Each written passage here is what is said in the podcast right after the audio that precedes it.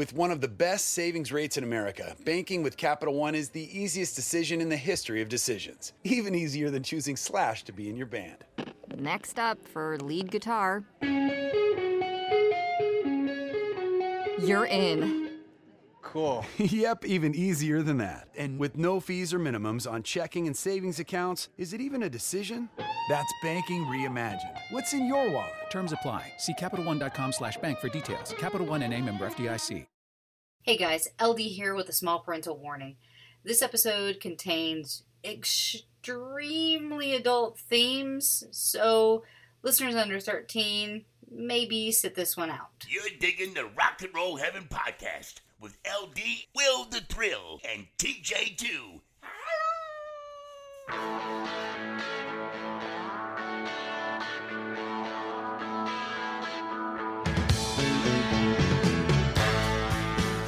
Hey guys, welcome to Rock and Roll Heaven, the podcast where we talk about the lives, careers, and deaths of famous musicians. I am your host, LD. Along with me for the ride this week is Will the Thrill. Good. Is it morning, afternoon, evening? Whatever. All of them. Yes. Good that to you. And this week's storyteller, Mr. TJ2, the Deuce. Did you take up the cymbals? what was that? Is that the triangle? Are What you- you been practicing? Are you drinking out of a stein? I uh no, I'm drinking out of my uh, Yeti lowball cooler, Ah, there we go. There, there it is. and uh, It's just- I had quite of a I've had quite a fortnight, fellas. So uh, not, I'm not even playing with beer today. I'm going straight for the brown liquor. Ah, I got it. Fair enough. Um, so I, I know you can't divulge a whole heck of a lot of what you were doing before, but can you can you give the folks a rundown of how your last two weeks have been? Okay, well, um, the, I'm, I'm sure listeners by now know that my regular pay the bills job. uh, Not that we aren't lucratively remunerated for our work here. Um, I mean, it's because you know we stole all of Universal's music, and that's how we're right because the dough. right because Yeah, we, clearly. Okay, because we're we're just raking in the bucks off that. but anyway, so I'm uh, write for a newspaper. I'm the editor, and I had to cover for the past two weeks a federal trial of uh, an indicted former sheriff and two deputies. That entailed driving to our lovely state capital of Columbia every day for the last two weeks. The courthouse is exactly 85 miles from my house, Good so Lord. 170 miles round trip every day, had to be in there at nine, and you stay until they're done. And that might be five and it might be six. And then sometimes I still had to go back to my office and write afterward. I had to use most of my lunch breaks to write the up stories of the first half of the day to the exclusion of eating. and uh, LD had quite a had quite a little time. She told you about in one of our Bowie episodes, working on a production that in, uh, that involved her walking 60 miles in a week. yeah. I didn't quite didn't quite have to do that, but I did work about 130 hours the last two weeks, which is not a thing people should do. I don't mention what I did the last two weeks to elicit any sympathy or make anybody to put on a big show about look how hard I worked plying my craft. It's I just want people to know if I sound tired or out of it or if it sounds like my brains are turning into mashed potatoes over the course of this episode. I want you to know why that is. Mm, mashed potatoes are good. Mm, mashed potatoes. Mm, tasty brain potatoes. Well, then, other than my brother's brain potatoes, we do have sad news. Uh, we Yes. had Three times three over, yeah. three people passed Ugh. away since we recorded our Bowie episode. Yep. We had somebody who was a personal impact on my life because I don't ever talk about it as much as I should.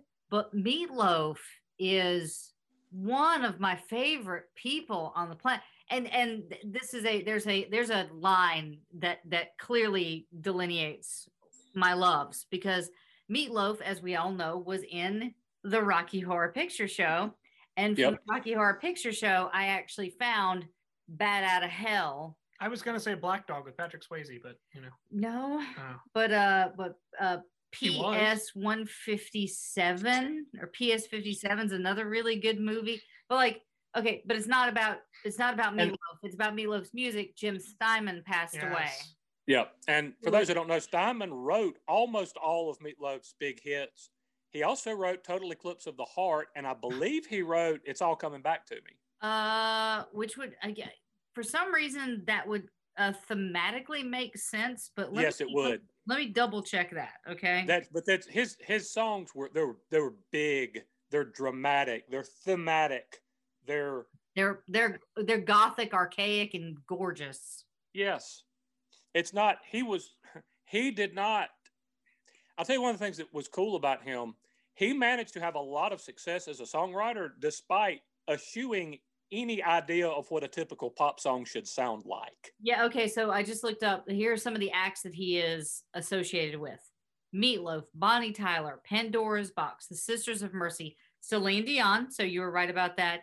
Air Supply, Barry Manilow, Cher, Barbra Streisand, Todd Rundgren, Roy Dodd, Billy Squier. Like it's that's uh, that that's some of the biggest acts that we ever grew up with. Sure.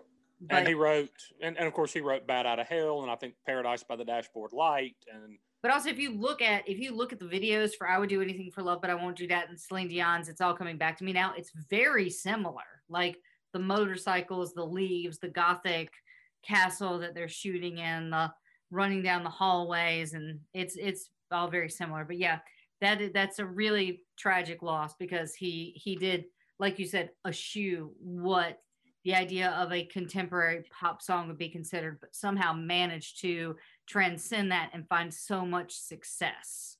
and and managed to be relevant over such a long period of time, despite the fact that a lot of people may not be really that familiar with him. Mm. Yeah. But you look at the art, the artists he's associated with them, and that's uh, he had at least a 20 plus 20 30 plus year run of of really big hits for a wide array of artists. Yeah, and you Yeah. know those songs without question. Yeah. Yes. And then uh and then we had Uh, two losses in the hip hop world. We had Black Rob passed away. He was only 51 years old. jeez. 51, and he died from a prolonged battle with kidney failure, Oh jeez. which is Yuck. just That's- awful. that's- Uh, he was, of course, with Bad Boy Records, one of P Diddy's Yeah. uh, label mates, and uh, yeah, we lost him at the age of 51. And then the one most recent, which actually hit me hard, and I think TJ hit you hard as well, was uh, G Shock, Gregory Jacob. Yep. Yeah. Humpty Hump has gone to that Burger King bathroom in the sky. Yep.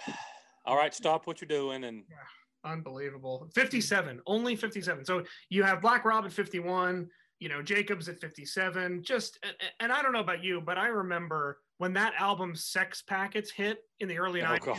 that was unbelievable. that was Oh. it was huge. It was yeah. It was and you know the thing is every everybody knows the Humpty dance. Of course. I think all three of us could probably trade the lyrics off right now. We could Oh. sing the whole song. It was one of we're my parlor spare, tricks. we're yeah. going we're going to scare we're going to spare people that unique experience. yes. but, we you- but we could you- I, Yeah. but I was going to say it- it's there were a lot more than one song. Oh, Um, absolutely. I love same song that was on the Nothing But Trouble soundtrack. The- The way we swing, oh, such good. It's it, it's the it's the only redeeming thing that that movie provided humanity. and they per- they appeared in the film, if I'm not mistaken. Uh, yeah, g- regrettably, yes, but um, the song is really So good. the And whole then film um, is regrettable. The ent- don't say one person is they've they re- regrettably appear. No, that whole movie is awful. It's saying trash. That is that is. I'm I, I, I maintain, and y'all have seen a lot more movies than I have. I know. I maintain that is the worst movie ever made, and that I certainly the worst one I've ever seen. the, the point we're trying to make is on a completely just again turd of a film the one bite spot was the appearance of the digital underground Right, Everything of Digital Underground, garbage. and and there's songs same uh, and Kiss You and I'll Kiss You Back, and they just, they had a ton of great songs. Uh, so yeah, that that's tough. So stop what you're doing and pay some respect to uh, another wonderful lost artist in yeah that respect. peace and humptiness forever g-shock Ah, So who are we talking about today? So uh, we are continuing with our heavy hitter series. Uh, we we began with uh, Eddie Van Halen and then Adam Yauch, and we just finished up 158 consecutive weeks on David Bowie or whatever it was we did. the, the retrospective of yeah It was 226 weeks. Don't Yeah, take I think I just got my. I think I just got my driver's permit when we started that one. um, but um, uh, no, we did I, I, five weeks on David Bowie, extended a little bit by a couple of break weeks because of uh, LD's he released his work he released his 20th album when we started that right. So we are moving on now to the next in the series, and I'll be taking lead on this one, probably a three part episode. And this is on a person who is famous and infamous, which means very famous for anyone who has seen um, The Three Amigos. um, on, on a lot of fronts. And there are a lot of people who might not be familiar with much of his work. There's one song you've most certainly heard, but I think that you're going to see as we start to lay this out, there's a lot more than one song and one famous comedy sketch uh, in the life, times, and career of Rick James, bitch. Rick James. So Oh wait, is he the original RGB? RJB? Yeah, RJB. He's Oh, RJB. oh, gosh, you were close. Oh, God, you went for something and you failed, but I'm glad. you tried. totally worth it. Totally worth it. That's- I, I tried. I tried. Dang it. So, as I was just alluding to, even if you don't know anything about the life, legacy, or death of the subject of the series we're about to start, I promise you, you know his name, and I'm going to demonstrate it. LD, go Yeah. ahead and do it. Rick James. That That's not quite. You're not quite done. well, b- bitch. Thank you. Uh, Will, you want to do it? Rick James, bitch. See, it's it's okay. So here's the snake eating the the snake tail. I I have a hard time dealing with Rick James because when it came down to the ESPN Oh yes. uh Sweet 16 of best Dave Chappelle episodes, I got beat by Rick James. If you're gonna lose out, Yes. Okay, so well, let's go ahead and get this out in the open just from from the jump. We've managed to find now some of them have been thread thin connections to every artist that we've done thus far. Um, it, it- we did Eddie Van Halen. LD's first screen credit was for Murder in New Hampshire about Pam Smart. Pam Smart apparently did a strip tease to the Van Halen song uh, "In and Out" before they had sex for the first time. So that's so it's a very so it's a very it's a um, so that's a very thin connection, but it is one. Uh, the second one we had a direct connection when uh, Will took lead on the Adam Yauch episode, in that the Beastie Boys followed LD on Twitter, it's quite Which- hilarious. but hilariously for, for no reason that we can figure, And they still follow me, They're and I there. don't know why. and they still follow her for reasons that, that only the Beastie Boys know. Um, okay, so the last episode, uh, I don't. We had something, and I don't remember what it was with oh, Bowie. I was in the same city at the same time. or something like that. It wasn't much of one. Yeah. We've got a pretty direct one here. For those who don't know, LD was in one of the most infamous and hilarious comedy skits to ever air on American television, that being the Dave Chappelle bit featuring a white family whose last name was an ethnic slur. Okay. You've probably seen it. If you ever watched Chappelle, you know which one I'm talking about. L- L- LD was had one of your one of your most famous screen credits, I would imagine. The one that people probably recognize you the most from was from being on Dave Chappelle. hmm Yep. Yep. Okay, Dave Chappelle also well, another of his most famous bits was the True Hollywood Story with he and Charlie Murphy acting out uh, portions of Charlie's interaction with Rick James Which is amazing. Yep. Yep. the old the old web and now what LD was referring to there the old website Grantland at one time did a 64 team bracket NCAA style tournament to determine the best Dave Chappelle show bit ever and LD's made it to the final four and and lost to the Rick James True Hollywood Story which then actually did lose to the blind black KKK man in the black white final supremacist. Yeah, the Mhm. black white supremacist. Yep. yeah the, yes the blind black white supremacist but you made it to the final four which is something to be really proud of I'm very proud of that. I'm very proud of that. Also, that you you know that that skit was done 18 years ago. That's so scary. Mm-hmm. So if you really want to feel old, I was in my 20s. it as was I. It was a more innocent time. I think I was 22 or 23 when we shot that. Yeah. So yeah. And and maybe, you know, we, we've we've toyed around with the idea of doing some little shorties, we're, we're going to call them, or something, where we do just little short episodes that aren't really about a celebrity death. We just tell dumb stories and give dumb lists and make have fake dumb arguments and just stuff like that. But you know, you we at some point should mention your whole hit because you were actually going to be brought back when Dave uh, decided he wished to no longer be on television, right? Yes. That was Yeah. Yes. It was well, he he Dave is the kind of person that uh, if he likes you, he will bring you back for other skits. And so the the second season finished and you know, like the the reception for the skit that I was in was so good that they were actually going to kind of make it a thing. Right. But the you know, he he disappeared for what three or four months and then uh, walked away from the Right. Comedy Central. So there was whole controversy with the network. yeah. Yeah, and all that stuff. And they ended up airing some unfinished episodes he didn't want Yeah. to be Yeah. put on and all that kind of stuff. But Yeah. anyway, so but yes, as we all just said, Rick James, bitch. You might not know his music, but you know darkness. And you know exactly what the five finger said to the face. that cocaine is a hell of a drug. Why he wished he had more hands, and you know Rick James, bitch. Thanks to an all-time funny, bordering on immortal skit from Dave Chappelle on his eponymous TV comedy show. The springboard that could have given the career of the man it centered on, musician Rick James, could have been tremendous. I'm Rick James, bitch, became a universal catchphrase, one that actually ended up enraging and turning off the man who made it famous on television. Unfortunately, James died just months after the sketch aired, meaning his long dormant career never got a jump start. Instead, to a lot of people, all it served to do was make Rick James a punchline. His own behavior and persona didn't help on that front, particularly as it related to his over the top drug use, personality, and libidinous bragging. He was infamous. He was accused and convicted of horrible crimes and openly admitted to committing disgusting, horrific acts, which we will t- touch on later in this series. Is this like R. Kelly level stuff?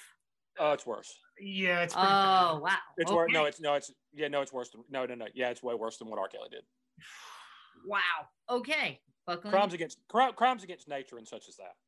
Woo. When you focus on the music, though, you'll figure out that while he might remain a punchline, Rick James is not a joke. So, James Ambrose Johnson Jr., better known by his stage name, Rick James, was born in Buffalo, New York on February 1st, 1948.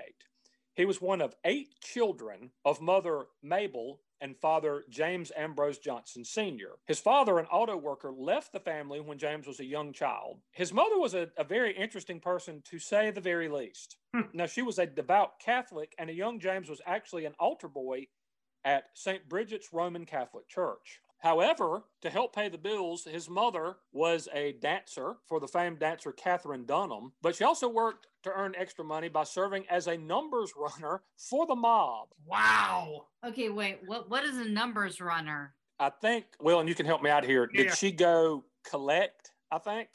Would you have been collecting on the numbers game? I- I- Usually, uh, if there's some kind of betting or structure in place there, a numbers runner will either collect the payment or they could just be a general courier between the parties. So, And and and, and the, the quote numbers game was almost like an illegal lottery. Am I right on that? basically, yeah, I mean, it was yeah, it was basically an underground lotto for the Right. for the sake of conversation. Yeah. Got it. So she would often take her son along as she went on her collection route, which often had them in clubs and bars. That allowed him to see performers like John Coltrane, Miles Davis, and Etta James in New York. That fed a love of music that was already developing inside him. He had always been the kind of child that liked banging on pots and pans, but he also began singing in the church choir and playing in the band at school.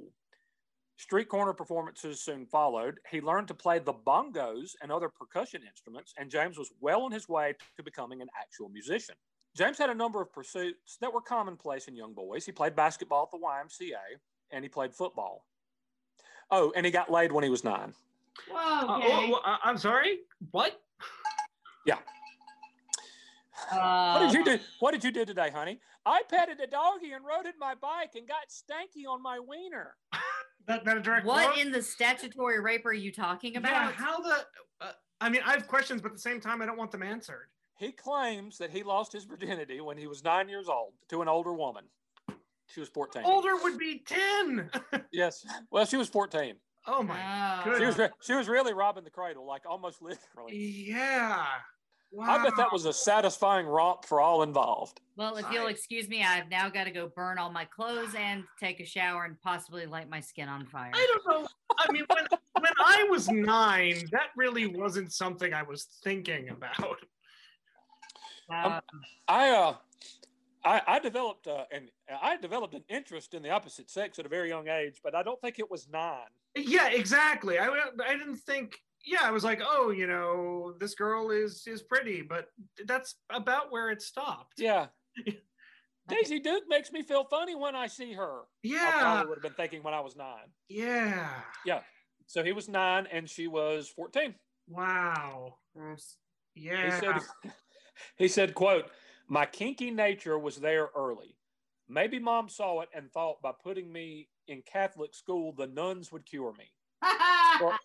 for a while, I walked straight and narrow and even became an altar boy. That didn't last long. The streets were calling, and so were the older girls. How did you even know what to do with it when you were nine? yeah. Really? Like, What? I mean, I know it's kind of ingrained into people, and you figure it out uh, on your own somehow. okay, But okay. Hey, when, when you're not, when you're nine, guys, we're we're we're we're, we're, we're moving on from this. Yeah. Alrighty. Moving on to whatever's It next. It doesn't okay, matter. Miss Kill, okay, Miss Killjoy. He began to smoke marijuana fa- uh, fairly regularly when he was very young, That's and much dabbled with better. and dabbled with heroin for the first time in his very early teens. It doesn't get any better. I thought. So by the time he's 13, he's had sex, smoked weed, and done heroin. The plane has crashed into the mountain. What a sheltered life I lived. Yeah. Yeah, you Good you didn't do heroin until you were 22. I was gonna say, God, I, I didn't, I, was- I didn't start playing with smack till I had a driver's license. he did, he did heroin when he was 13 years old.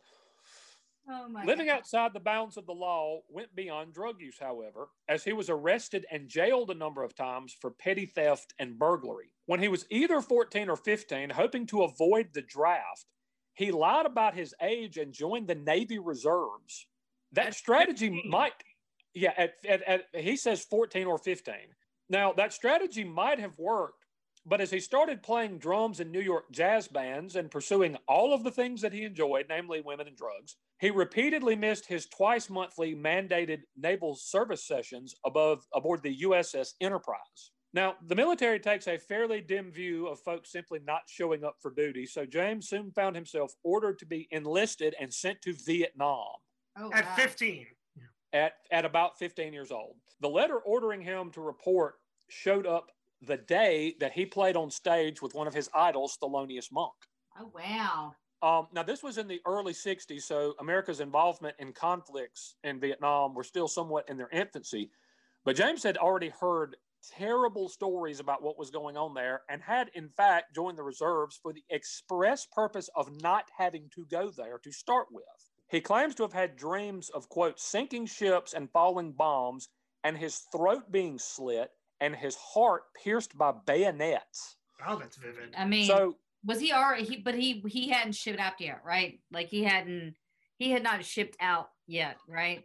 Uh, no, he he had gone to a couple of these reserve sessions that he had to go through to. I think like two weekends a month, but then he stopped showing up because he was like playing in clubs on the weekends and he just didn't feel like going. Got it. And he's at the Yeah. ripe old age of 15 or 16. And, and he's 15 whole years old and whatnot. So at, at this point, with a letter telling him that he was uh, going to have to enlist and go to Vietnam, he went AWOL. And like many young men of the era looking to avoid military conscription, he fled to Canada, settling in Toronto. Hmm. I don't remember exactly where I read it, but someone brilliantly stated that at this point, James's life story began to mirror that of Forrest Gump, a coked out R&B version of Forrest Gump with with his path crossing that of an unholy array of celebrities and historical events. James claimed in his posthumous biography Glow that not long after getting to Toronto, quote, three white guys attacked him on the street. Now, he would quite famously much later brag about smacking people and leaving ring indentations in a friend's head, and we will get there later on. But he was a kid and was outnumbered in this instance. He said, fortunately, that, quote, three other white guys intervened and saved him. The name of one of those three is probably lost to history, at least I couldn't find it, but the other two certainly are not, as there were a couple of struggling young musicians named Garth Hudson and Levon Helm. Levon Helm. They, they were in a band at that point, but they would end up being two members of the band, like up on Cripple Creek, Oh. Atlantic Band. City, The Night They. Drove Old Dixie Down the Way, the band. oh, wow. Which is? Um, Did you just glaze over like one of their biggest hits? It's the weight, man. I said the weight. He did, yeah. Well, I heard Yes, you, but, but that was like tucked in between two other songs, I said they have a ton, the, the, the band had a ton of great songs. which is good. But they also have like the worst name. They and well, Not the worst. We've discussed With the any- worst. with anybody else, it would seem like braggadocio to call yourself the band, but um, they kind of carried it. So, I mean, Robbie Robertson, Levon Helm, Garth Hudson, that was that was some stuff, and that was that was basically Dylan's band for a while. wasn't it? Yeah. Yeah. Yeah. Um, they then supposedly took James, who was rather shaken up, to a club where they would be performing that night as the backing band for Ronnie Hawkins. James apparently joined them on stage at some point that night. There was apparently a thriving music scene in Toronto at this point, and James made musical friends beyond just Helm and Hudson, although those, those were two pretty impressive ones to have. One of the first of those was Bruce Palmer, who would go on to play bass for Buffalo Springfield hmm and Nick St. Nicholas, who would later join a band called Sparrow that then became Steppenwolf. He became very good friends with a young folk musician as well named Joni Mitchell, who you may have heard of. Mm, Yeah, I think we have. Yeah. In, in an oddity for James, the relationship was apparently completely platonic, which is not a thing I think he had with many females, given what we already know two pages into this episode. And 14 Quote. years and nine years into his life. Right, nine years into his life. Quote, it wasn't sexual, but musical as an MFer. She and I would sit up all night listening to Miles Davis's sketches of Spain, he said. Which, by the way, prior to this episode, I'm really curious to know how many of you had this image in your head of Rick James and Joni Mitchell hanging out. Anyone? Nope. Any takers? Nope. Didn't think so. Listening and, and listening to Miles Davis Listening to Miles Davis, yeah. at someone's flat in Toronto. No, I Not sure didn't knowing envision that when I started researching this. Yeah. James also eventually became friends with another fellow who would go on to a high level of acclaim, that being Neil Young. Yeah, he's he's someone we've heard of. Yep. Quote Neil was cool. He had a quirky sense of humor and a quick mind.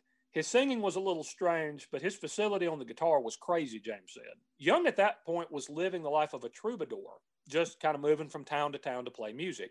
He met Bruce Palmer, the two became friends, and Young was convinced to stick around the city for a while. By this time, James had joined a local band which changed its name to the Sailor Boys in honor of their newest member. They eventually changed their name to the Mynah Birds. Now, the Mynah Birds were somewhat legendary because of the members who went on to great fame, but they were also star-crossed and never actually had a hit for reasons that we'll get into shortly. Nick St. Nicholas was actually a member of the band for uh, a short time. And there is one thing I want to uh, mention, uh, deviate from the script a little bit here. Now, we are a member of the Pantheon Podcast Network. Correct. And I have told you on many occasions, I am somewhat limited in terms of uh, technology and doing anything on my phone or computer or any of that crap. So I figured out a way to You listen to just the got podcast. a Facebook page two weeks ago. I um I, I figured out a way to listen to the podcast I'm on, and that was about it. But I have now listened to a couple of other Pantheon podcasts, and one of them turned out to be very relevant to this. We are in the same podcast family as the great Pamela Des Barres, the the world's most famous groupie. She had an episode where she actually interviewed Nick St. Nicholas. Nick St. Nicholas, as it turns out, was the first to trot upon her path, we'll say ah, which they discussed in the uh, which she discussed in the podcast. Interesting. But but Nick St. Nicholas said that when he the first time he re- he met Rick James, um, the band he was in at the time was rehearsing, and and James kind of walked in or whatever, and he was wearing his sailor suit that he'd gone AWOL in. That apparently he was supposed to wear when he re- reported to go to Vietnam. So Nick asked him what songs he knew, and Rick Rick said, "Oh, oh, I, oh, I know a lot of songs," and they he came down and started started kind of singing with them. He said, "Now you notice I did not say, do you sing?" And he explained that, and you and you really have to think about a the time that we're talking about, and then think about Nick's lineage. I believe he's from Germany, and then he moved, I think, to Canada. He said literally the only people of color he'd ever seen were all entertainers. Mm. But if you're from Germany and then you move to Canada, that makes sense. He said he said literally like any black person I'd ever seen was was an entertainer because I the places I'd lived were were very white, and I just said, Yeah. I, he said so I I just assumed that like every black person could sing. So I just said, Hey, what, what songs do you know? Which I just thought was kind of interesting that you think about the look at this through the prism of it's the 60s. He's a dude from Germany who his family immigrated to somewhere in Canada. And then I think he ended up uh, uh, leaving there and going to Toronto. But that I just thought that was kind of interesting. I also found it interesting that he was Pam's uh, first uh, friend. There you go. In that way. Uh, but anyway, I, I, I, wholeheartely want to encourage anybody to listen to listen to her podcast, all of them that Pantheon does. But that one in particular was I, I found really really interesting actually. So they changed their name to the Sailor Boys, and they eventually changed their name to the Mynah Birds. And, and as I mentioned, uh, Nick St. Nicholas was a member of that for a short time, but he left and was replaced by Bruce Palmer. Now the story of how the group got its name is an interesting one. A story from the website Afropunk details that there was a local club called the Mynah Bird Club, which was a rock and roll slash strip joint run by professional golfer Colin Kerr. Kerr had a prize pet Mynah bird named Raja, which he claimed was the reincarnated spirit of a nine year old boy he had once met in India. Wow. On top of the other stuff I already said about Nick St. Nicholas, he said in this the podcast with Pamela Des Barres that uh, this guy was obsessively, creepily weird and obsessive about this Mynah bird of his. And I think Nick actually said he had more than one, but this was his prized one, Raja. So he, what you said was named for the reincarnated spirit of a nine-year-old boy he had met in India. He actually had his club's house band record a song called the Mynah Bird Song, which his brother had written. He had a goal of getting Raja a spot on the Ed Sullivan Show. So he played a tape on a 24 7 loop next to the bird's cage that just said over and over, Hello, Ed Sullivan. Hello, Ed Sullivan. Hello, Ed Sullivan. Hoping that this Mynah bird would learn to say, Hello, Ed Sullivan, so that he could be on television. It's remarkably like your British accent, actually. Uh, yes, uh, I, I, was going to say if you if you ever you may notice over time that all of my accents essentially are the kind of blend together. they really there's really no difference between Irish, English, a Mynah bird, a parrot. Uh, um, but he, he was hoping that the bird would just learn that line so that he could be on television. I'm really sorry that I've got to uh, interrupt this. How dare you interrupt this? I know, I'm sorry. But we do have to take a short sponsor break and we will be right back. With one of the best savings rates in America, banking with Capital One is the easiest decision in the history of decisions. Even easier than choosing Slash to be in your band. Next up for lead guitar. You're in. Cool. yep, even easier than that. And with no fees or minimums on checking and savings accounts, is it even a decision? That's banking reimagined. What's in your wallet? Terms apply. See CapitalOne.com slash bank for details. Capital One and a member FDIC. And we're back. All right, and let's get back into the very wild and crazy life of Rick James, bitch. Ah, that's funny. Rick, Raja never got his big TV break, but when uh, the the house band quit at the Mynah Bird Club, Kerr hired the Sailor Boys, who changed their name to the Mynah Birds. Kerr proved to be a benefactor for the Mynah Birds, paying paying hundreds of young girls to mob the band as they stepped out of a limo and lining up shows for them outside of his own club. The band, per a story in Far Out magazine, also caught the attention of John Craig Eaton of the Eaton's department store dynasty. He financed them, giving them a fairly large account to work from to buy equipment and take care of their, their other band needs. The band started to gain attention and actually signed to the Canadian division of Columbia Records that released the single Mynah Bird Hop. The group then ventured to Detroit to audition for Motown. So let, let the back, back it up for just a second. Okay. They're leaning heavily into this uh, Mynah Bird thing, huh? Mm-hmm. Mm-hmm. Okay. It's my life in Mad Libs. yes, that which we seem to which which which seems to be a thing that we do almost every week now. You're just like, yeah. They they did what? Uh, who? I think Rick James's life is more like my life in Cards Against Humanity at this point. yeah. Um, so the group, after uh, having uh, that single put out, the Mynah Bird Hop, ventured to Detroit to audition for Motown. This was around 1966. The audition went well and the band was signed. However, once they started to record, the band's guitarist became unhappy with the attention being paid to James and he abruptly quit. So suddenly the Mynah Birds were without a guitar player, but luckily Wait, was, there, was there a guitar player Morrissey? I don't think it was uh, noted. What did you call him last week? I called him a douche whistle, but you called him something else. A whiny Man child? Man baby, Yeah. man Man baby, baby. or something like that. whiny man baby. That sounds about right. Yeah. Um, And we I- feared backlash from the Morrissey army. And, and we we Yeah. none. And none, none Yeah, how- yeah. how odd that we said that stuff about Morrissey in our the last time we met, and then there was some online uh, controversy about Morrissey a couple of days later. Well, he got upset because The Simpsons featured him on their episode, which is we didn't plan it that way, kids. Just so you know, Yeah, that just happened. it's just the stars aligning to make fun of Morrissey. That was just that that was just uh, magical kismet. Who would be upset because they were on The Simpsons? Why? I mean, would you not be? I would be flattered. Even if they're making fun of you, dude, You still go. you still you still pay. You still They cared. They they cared. wouldn't- They cared enough to make fun of you. It's like Weird Al. Yeah.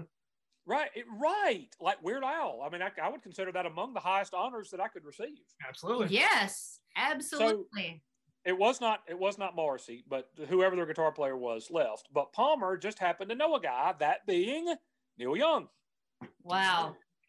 Initially, Young considered the gig just a paid assignment that he'd do while he continued to pursue his solo music.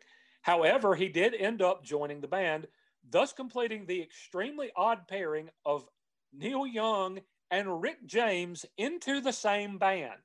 Again, if you gave me two names out of a hat, I don't think I'd come up with I, that. I would, you would probably not have picked those two.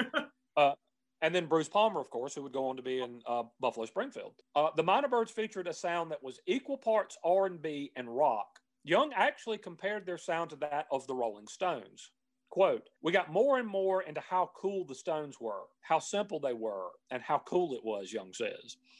James, in fact, referred to himself as, quote, the next Mick Jagger. wow. Young actually shared a flat with James for a time. Mick, Mick Jagger, who was 53 at the time. Who I'll say who, who who at the time had just become eligible for Social Security, I think. um, James, who had been using drugs from a very young age, had not slowed down. Young told Howard Stern in an interview, quote, we did some wild things. It's all very hazy to me now. I'm glad I made it through that stage. It got a little dicey. There were some drugs going on, and I remember singing one song for a day and a half. So just sitting in the flat with Rick James doing drugs and singing the same song for a day and a half. to be fair, it was the 60s. So Right, uh, right, uh, right. Neil Young biographer Jimmy McDonough described the band's image as, quote, the Mynah Birds in black leather jackets, yellow turtlenecks, and boots had quite a surreal scene going. A May 1966 article from Billboard magazine indicated that the debut single from the Mynah Birds would be I've Got You in My Soul. That wasn't the case, however, probably because it was noticed at a certain point that the song sounded remarkably similar to Little Girl, a song by Van Morrison. Uh, well, by Van Morrison's uh, then band Them. And I, I listened to the two back to back. It's they ripped it off. That There's like not really a question about it. They could, yeah, they completely stole it. They did end up recording some songs, however, though none of them would see the light of day for more than 40 years. oh wow. We'll get to why in just a second. But let's take our first musical break of the episode. So, right now, we're going to listen to the Mynah Birds featuring Rick James, Neil Young, and Bruce Palmer with a song called It's My Time. Here we go.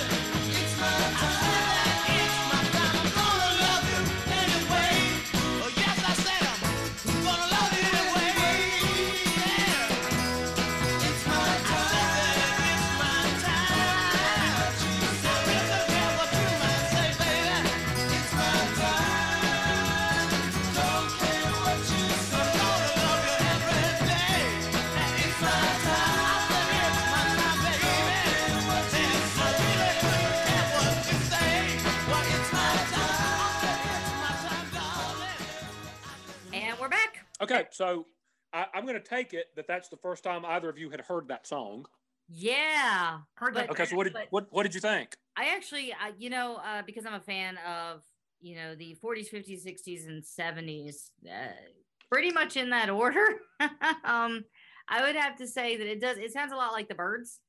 Yeah. Not, not like the Mynah Yeah. Birds, but the Byrds. Um, a little bit of the Kinks. Uh, you can definitely hear like their outside influences coming in. I do actually like it, but it's very tambourine heavy. 60. Yeah, Yeah. which maybe makes it makes you think of of the Byrds a little bit. Yeah. Yeah. Although you get with some of those beats, it, it does border on that Motown sound. The beat does. Yes. Um, but yeah, like you got that 60s jangly kind of thing going on. Yeah, I didn't really hear a I, I didn't really get a Stones vibe from that though. you know, No. which you know, we just quoted Neil Young saying they were really getting into the Rolling Stones and stuff. Now I, I listened to a few of their other songs and you could hear the more bluesy rock Now I will say vibe. I will say, um, what is it? Uh, out of my head. Yeah, under my thumb. under my thumb. There, that that does. If you're going to go for a Rolling Stone song, I'd say it sounds a little bit more like under my And, thumb. and under my thumb, it was a little came a little bit later, I think. And I will I, say- think that was seventies seventies era. I, I I think. think you're right. This sounds nothing like the Neil Young I know. But but I'll say but but then again I've, but then again I've I've had brown liquor, so don't don't trust my judgment on things like this. Uh, now going into that song, I mentioned that it would be a really long time in between that was when that was recorded and when it was finally released. It wasn't until its inclusion on a complete Motown box set in 2006 that it was actually made available to the public for the first time. oh wow. That is owed to the past of James finally catching up with him. Now, because he was on the run from the law in the United States, he went by a fake name. A musician friend of his recommended he use the name Ricky James Matthews, which happened to be the name of the woman's deceased cousin. Hmm. James, in fact, pretended to be that woman's son. Oh wow. That name got shortened when he met Stevie Wonder at Motown, who told him his name was too long and suggested he go by Ricky James. However, not Young, not Palmer, not Mitchell, no one knew James's full backstory, and none were aware that he was on the run from military authorities in the United States. The, the only person in whom James had confided about being AWOL was Mynah Bird's manager, Morley Shellman. It was alleged that Shellman had pocketed the advance from Motown, and when the band found out, they fired him. James additionally alleged that, quote, I beat his ass. I don't think that's a lie. Yeah, I believe that. Pr- probably so. However, it actually played out. Shellman told Motown about James being on the run from the law and military, and thus the label shelved the entire project. Oh wow.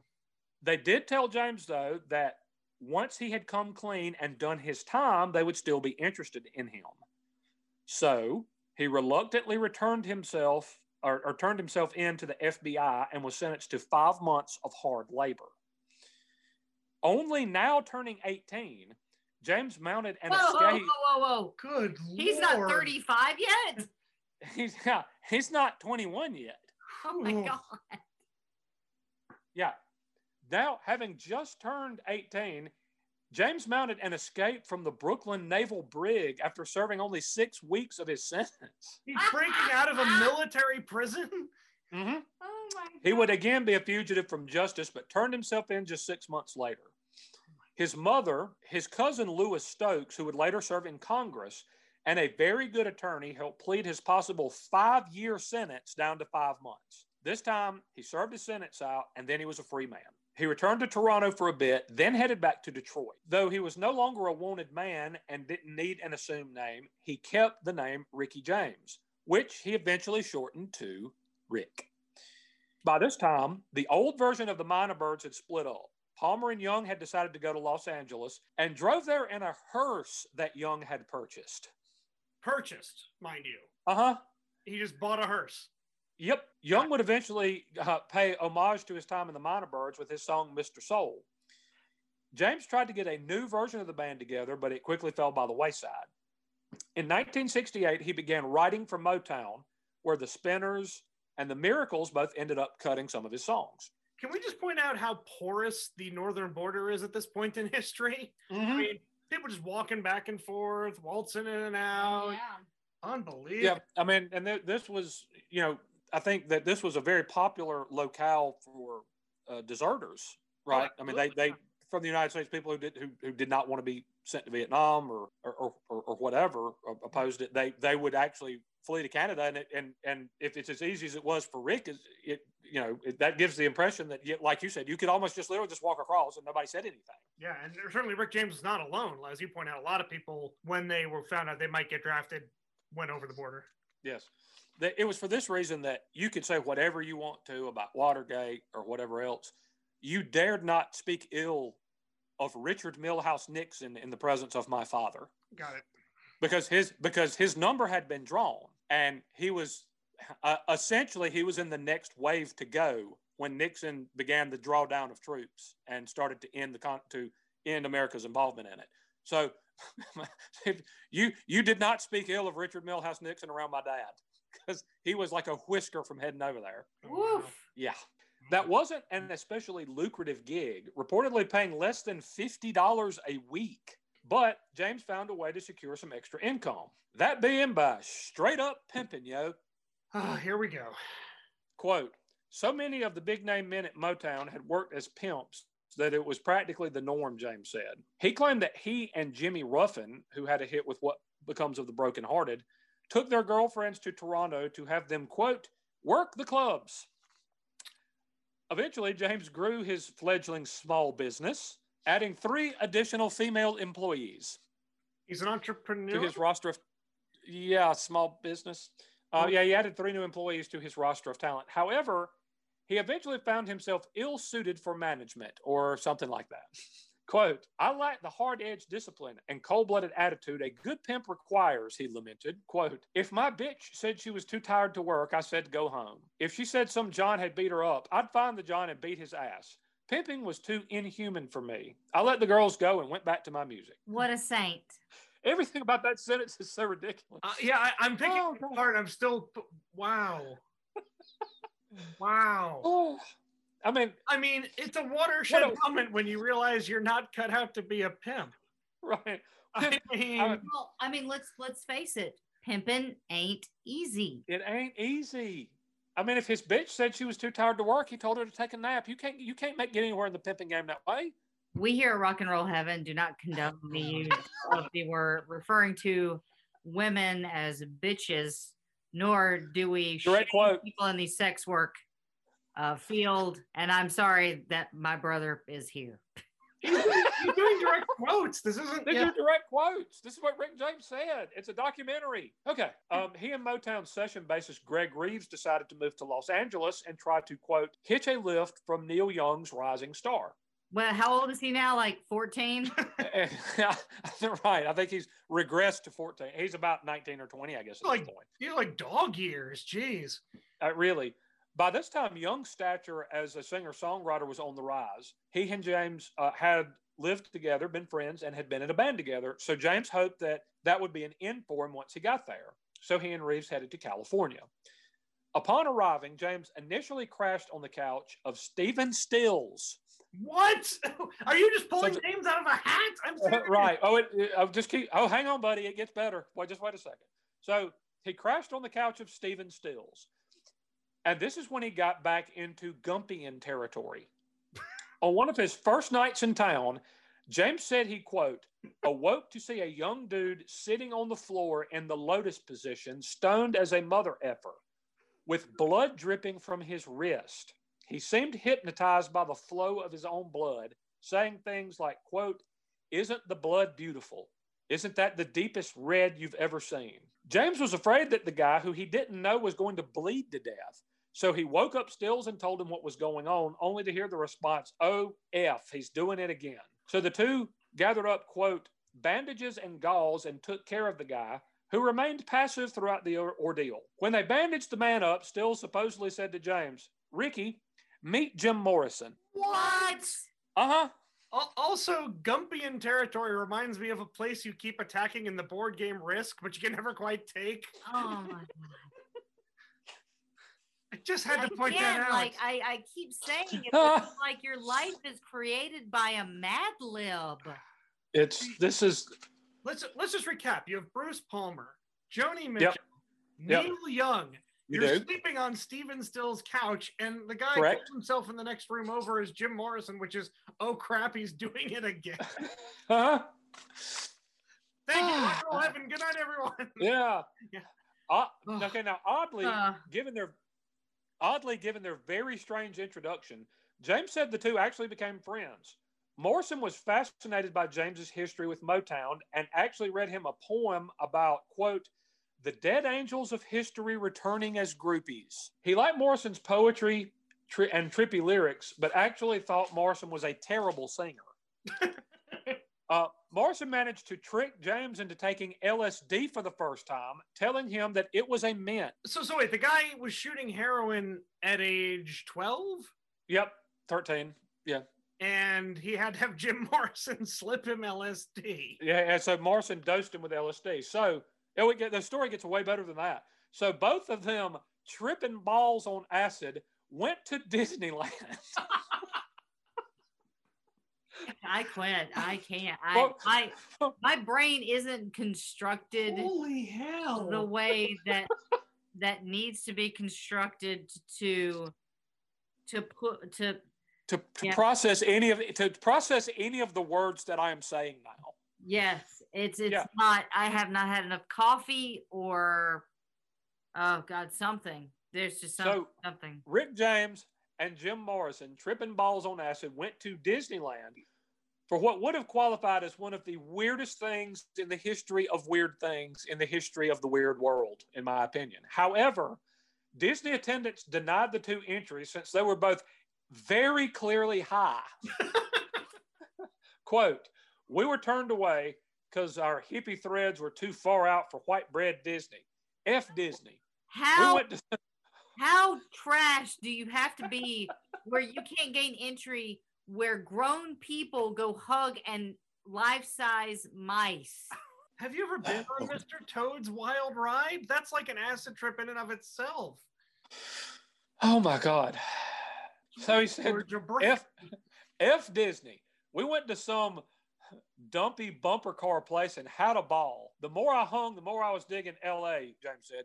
So basically, they went to like some crappy, like roadside carnival Jim Morrison and Rick James did, high on acid, and rode the bumper cars. I wonder if it wasn't Knott's Berry Farm, and I'm not being funny when I say that. Because think about it, they would have to drive to Anaheim. Where else would Right. they go? where's that but no isn't knott's berry in anaheim too Knott's Berry is too. Yes, I'm wondering if they just left, went over to Knott's, and started running into each other in cars. But, it, but that so so basically they wander into place where a man missing both thumbs with a hairy neck wearing a, a dirty t-shirt yeah, I'm. Oh my goodness, I have so many questions. I, ca- I don't even yeah I, I, that's that you know that like that that's the guy that says uh, so two, two, two for the bumper cars what kind of i want you to imagine okay first of all let's imagine being on acid and being on bumper cars but then let's imagine what how rick james and jim morrison high on acid riding bumper cars would have seemed like an acid trip for everybody else that was present I was gonna say the contact high would be In- remarkable. including including thumbless hairy neck dirty shirt ride attendant And then you've probably got before. like some nine-year-old who, unlike Rick James, has not yet had sex, just trying to drive these bumper cars and get Morrison people. I mean, think about this. Oh, and you got a couple of 12 year olds who've never even messed with smack, the squares. Living in a bubble, am I right? Yeah. Um, sadly, Holy of course, Toledo. sadly, of course, Jim Morrison would pass away just a few years later, uh, dying in France in 1971, or so the Germans would have us believe. Um, which was the same year, by the way, 1971, that saw the formation of Manfred Mann's Earth. Ladies and gentlemen, our federally mandated reference to Manfred Mann's Earth Band has, has been, been satisfied. satisfied of the podcast. Thank you. Good Thank you. Thank you. Um, musically speaking, James and Reeves uh, were eventually working on being a duo. However, around this time, Stills was in the process of putting together a new band in the wake of Buffalo Springfield, beginning to splinter and eventually break up. This would be a bit of a supergroup that would feature Stills, David Crosby, formerly of the Byrds, and Graham Nash, who had previously played with the Hollies. Who would eventually pull in Young, if I'm not mistaken. They would, of course, eventually add Neil Young to their lineup and Palmer as a bass player. Wow. But at this point, they were considering both James and Reeves to be their bass player. Wow. So Rick James was considered to be the bass player for Crosby, Stills, and Nash. H- Hang on, he was he he did bongos and percussion. Did he have any training on any other instrument? He- he- okay, so by this time, and we've had to uh, you know kind of jump around, and let's just be honest. Given some of his other life experiences, I've kind of skipped over the him teaching himself to play baseball. Oh no, and I can understand why. I'm just I just again the question. Yes, he, uh, Rick, Rick by this time he he had learned to play guitar and bass and per, he, percussion. He was, I mean, keyboards. I think he's a multi instrumentalist. I mean, he could play Okay. a he could play a lot of instruments. So, but yeah, he so Rick James was a candidate to be the bass player for Crosby, Stills, and Nash. That's bananas. Um, they eventually, however, opted for Reeves to be the bass player, but Stills liked James and didn't want there to be any hard feelings. So he actually approached James and asked if it would be okay if they brought Reeves on to, the, to play with them instead of him. James was disappointed, but he gave his stamp of approval. And, and as a bit of a peace offering and to assure that there were no hard feelings, Stills handed James a vial of pharmaceutical grade cocaine, as the two wrapped up their talk. Sorry, you're not in the band. Here's your some toot. smack. Here's some really good cut. This is good. I mean, Rick, for real, this is some good shit, dog. This is kind of like when Pat Sajak says we have some nice party goods for you. I mean, Right, right. He got the drug equivalent of a lifetime supply of Rice-A-Roni. you're not going to be the bass player, but uh, The San Francisco treat. here's some blow. Thanks for playing. So he didn't get a spot in Crosby, Stills, and Nash. But Los Angeles was still being very kind to him. He met a man named James Sebring, who James described as, quote, a cat who'd made millions selling hair products. Yep. Specifically, he was the founder of the hairstyling corporation at Sebring International. Much as he had found patrons of the arts in Canada that helped him financially, James found one stateside in Sebring. Hey, you understand how hard it is for me to keep my mouth shut right now. I, I know, but it, but but that's this is kind of an important thing that's coming up. I'm come. Okay, I'm. I'm Okay, so Yeah. not only was he a benefactor, Sebring was also a friend who took James to many of the big star-studded parties he so enjoyed. One evening in August of 1969, mm. James claims that Sebring invited James and his then girlfriend Seville to a party he would be attending at the home of director Roman Polanski, Yep. Oh, which was being thrown by his girlfriend at the time, actress Sharon Tate. Quote, there was going to be a big party and Jay didn't want us to miss it, James said. So, anyone who knows the names I just read and paid attention to the date of this party probably knows what unfolded next, but they probably have no idea how James was associated with it. He claims that he was nursing a horrible hangover, one so bad that he could barely get out of bed. So he and Seville missed that party, at which members of Charles Manson's clan brutally murdered Sebring, Tate, and other guests. Abigail Folger, Stephen Parent, and Wojciech Frykowski. Thank you. This is a And particular then the of interest. following night, killing uh, Leno and Rosemary LaBianca. Yep. James claims he was completely unaware of the horror that unfolded until the next day when he went to the grocery store and saw a headline on the LA Times detailing the murders. And I will I will say this. I will I will say this right now. Okay. Um a lot of that is hearsay because if you went back and actually like talked to people during that time, everybody was invited to the house that night. Everybody in Hollywood apparently Mhm. was invited to that. So like people were making claims like, "Oh, I was supposed to be there. Oh, I was supposed to be there." So like honestly, I love Rick James, but we will take that with a grain of salt because I, I will, but now he apparently he did know Sebring, and Sebring was sort of a patron of the arts for him, who who did uh, support him financially, did take him to a lot of parties. I mean that that part's not made up. yeah, And, and also bear in mind at this, I mean, it's easy to look back knowing what we know now about Roman Polanski, but at that time he was huge. Mhm. I mean, he was walking on water in Hollywood. Yeah. So James stayed extremely busy at this point, though he still didn't have the big breakthrough hit that he was looking for. He formed a band. Are you ready for this? I know No, you like no. crap. We we all love crappy band names. This isn't a crappy one. It's one that, with a slight modification, would become very famous about 15 years later. okay. Right? Salt and Pepper. Wow. Now, not Peppa, Pepper. Pepper, yeah. He, he formed that with a man named Ed Roth, and the two of them both played on Bruce Palmer's solo album, The Cycle is Complete, a 38 minute full length album that contained three songs. So sadly, we will not be playing any of those here today since they averaged 13 minutes in length. Yeah, I know. Rush would be proud. Yep. James and Rolfe recorded as the duo Heaven and Earth in Toronto. They eventually changed their name to Great White Cane and recorded a self titled album for a small LA label called Lion Records. The promo shots for the album show the musicians, including James, decked out in cowboy attire, with James wearing a black hat. Ah. So let's do a little bit of deep cut diving here for a song that very few of you have probably ever heard. Given that a YouTube video for it only has a few hundred views, I certainly had not heard it prior to starting my research for this episode. In fact, I had never even heard of the band. But here's Rick James and White Cane with a song called Find It.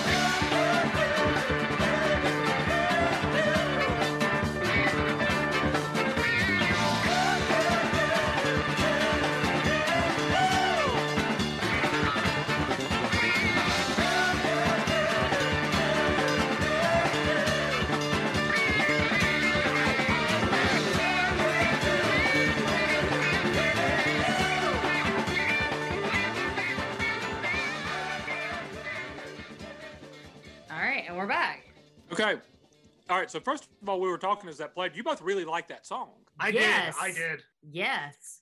What what kind of vibe did that give you? I'm I'm getting the uh, who did Why Can't We Be Friends? Sly the Family Stone. Was that Sly and the Family is Sly the Family Stone. Yeah. Yeah, it's giving me that kind of vibe. That like almost like almost like a kind of junkyard get together.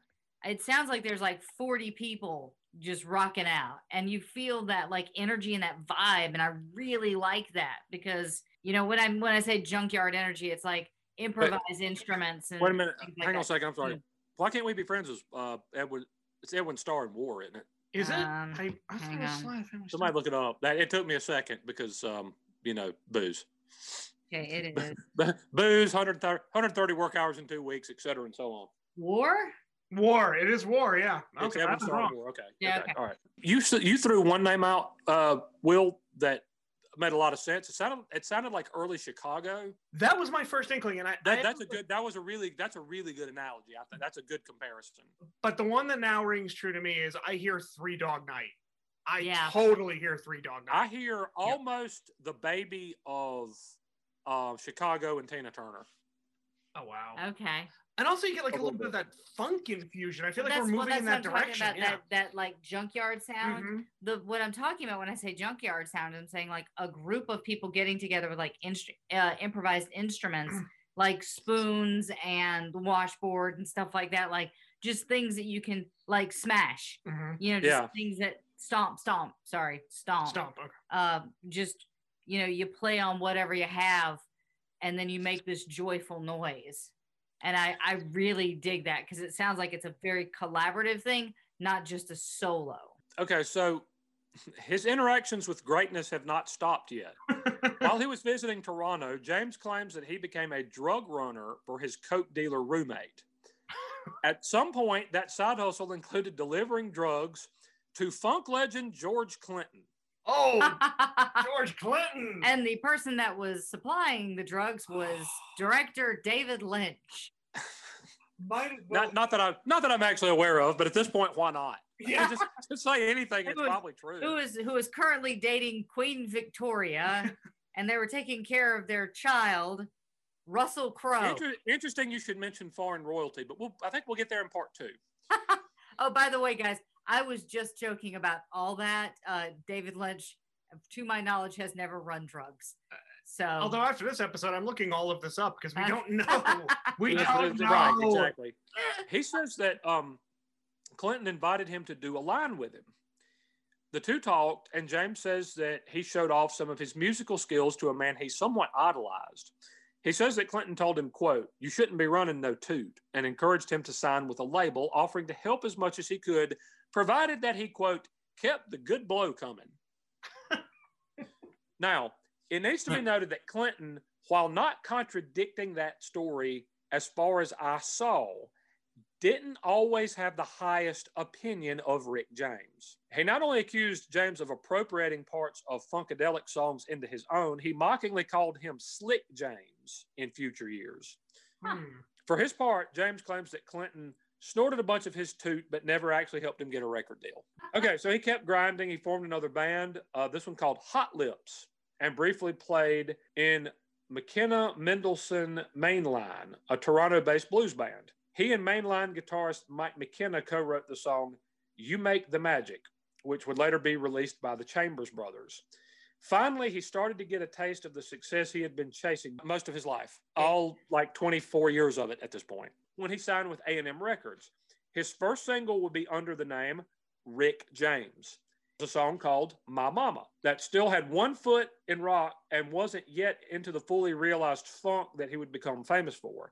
It became a surprise club hit in Europe, and so he went across the pond for a short tour to help promote it. During that club tour, J- uh, James met a tall, very attractive 19 year old Swedish model and found her to be, quote, freedom herself. While the two of them were, you know, enjoying one another's company at her house, James said the two ended up having a surprise visitor. Quote, her mother walked in the room and joined us in bed. Oh my. uh, okay. That's a thing. This was my first real introduction to fully realized freakery.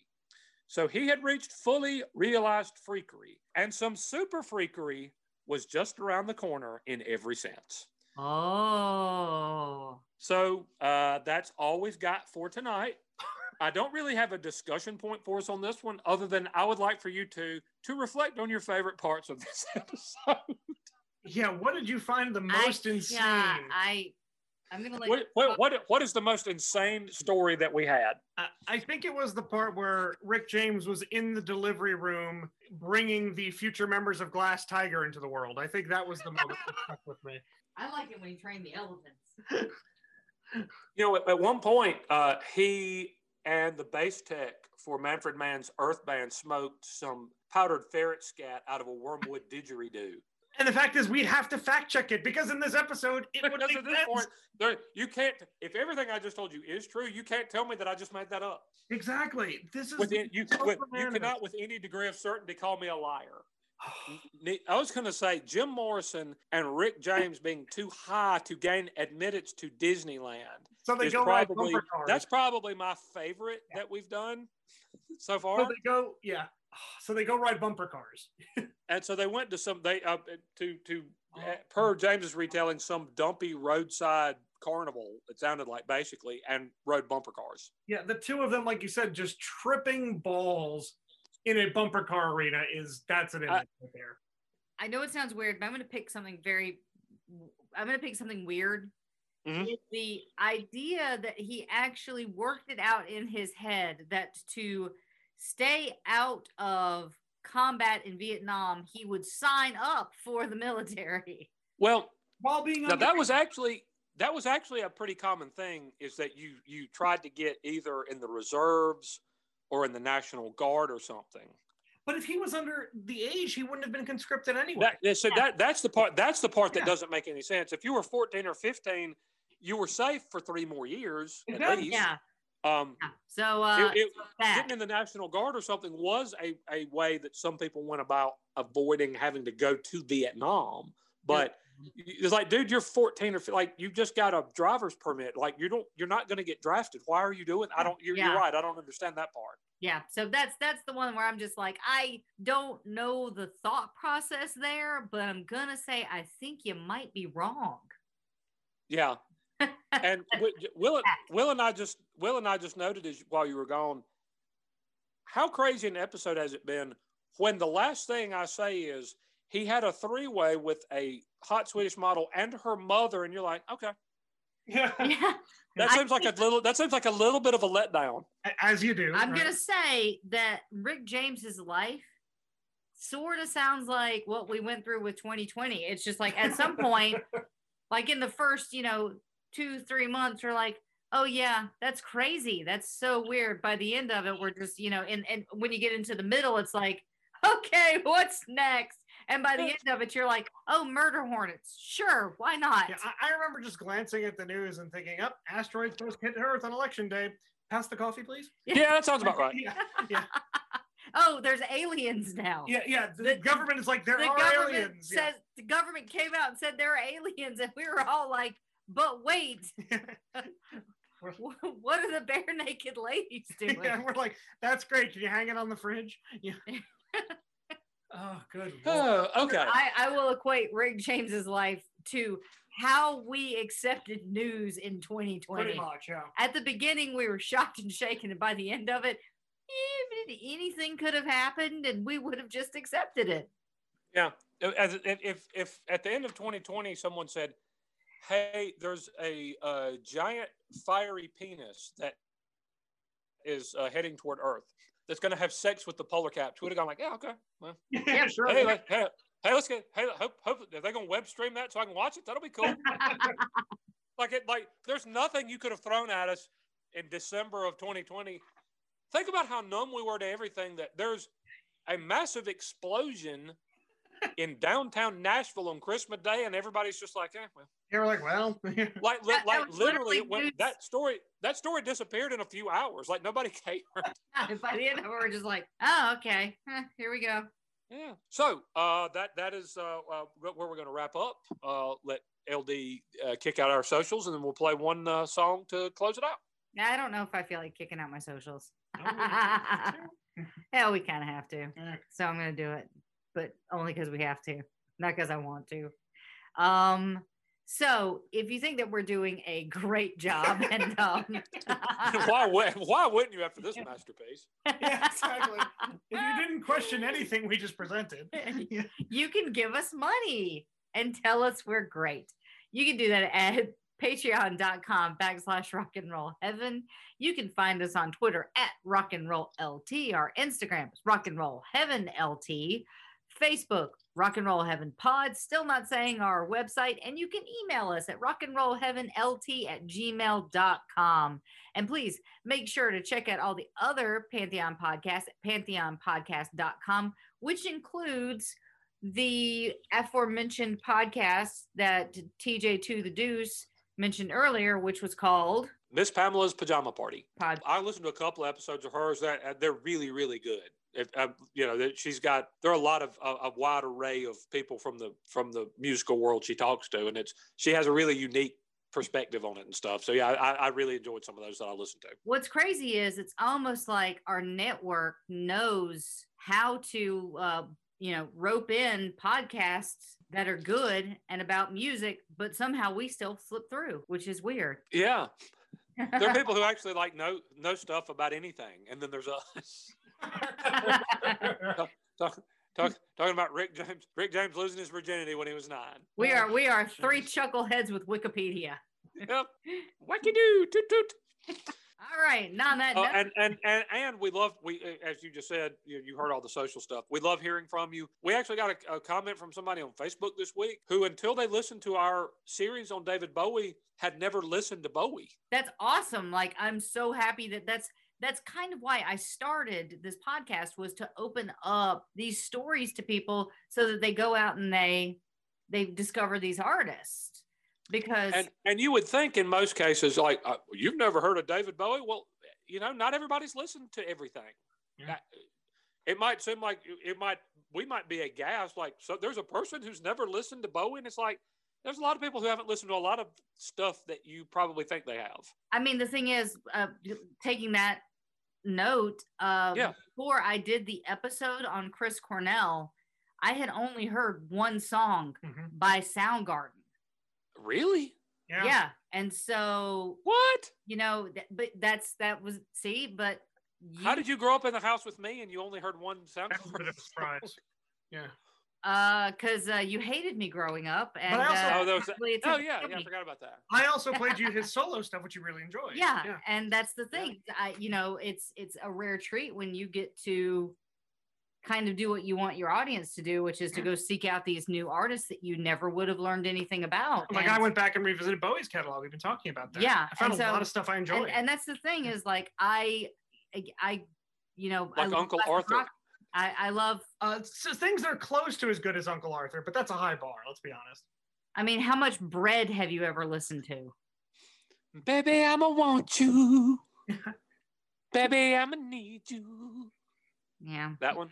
That's Yeah. That- that's Yeah. exactly the one. bread or america or Supertramp or you know Oh, I love. Oh no, uh, no, no, no. Supertramp's awesome. I love Supertramp. Oh, I love me some Supertramp. Will makes fun of me for loving Supertramp as much as I Give a little bit. Cheap give a little bit of your time to me. So I don't think it was that he never had listened to Bowie. He just never tried to listen to Bowie. Not that. I don't think he'd ever. Yeah, but but but that but see that's that's very cool that we can connect with people that way and, may, and maybe turn them on to somebody that they weren't familiar with or who they certainly are, are aware of them but aren't haven't listened to the whole catalog or what or whatever. So we love we, we love the feedback. We'd love to hear from you about you know Rick James riding the white horse when he was thirteen or whatever. Um, whatever whatever whatever reflections you might have on the train wreck I just presented. and, and we're not letting up either. Are we done? We're done. We're, we're done. All right. Uh, so uh, I'm so sorry you guys tuned in this week. Uh, we appreciate you sticking with us. Uh,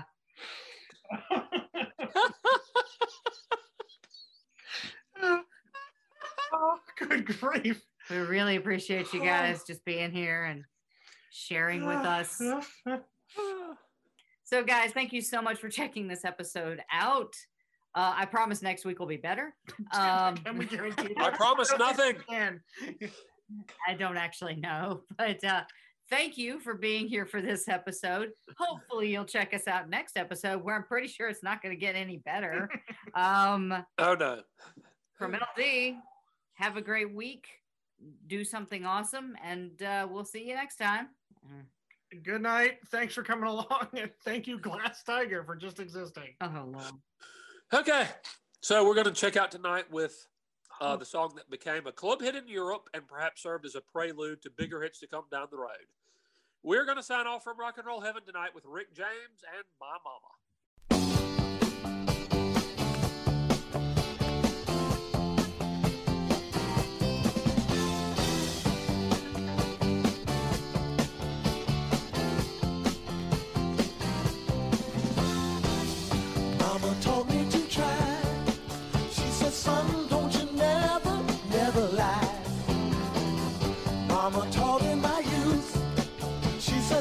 Said,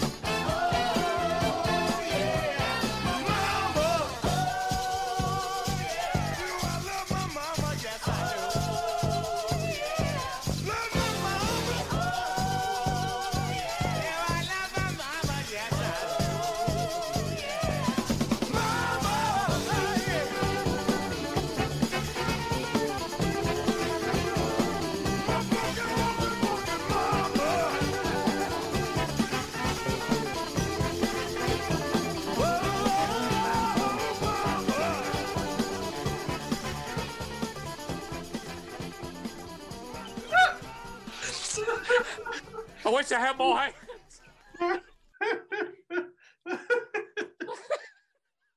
I can get it.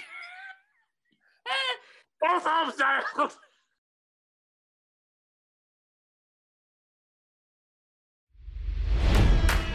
It's NFL draft season, and that means it's time to start thinking about fantasy football.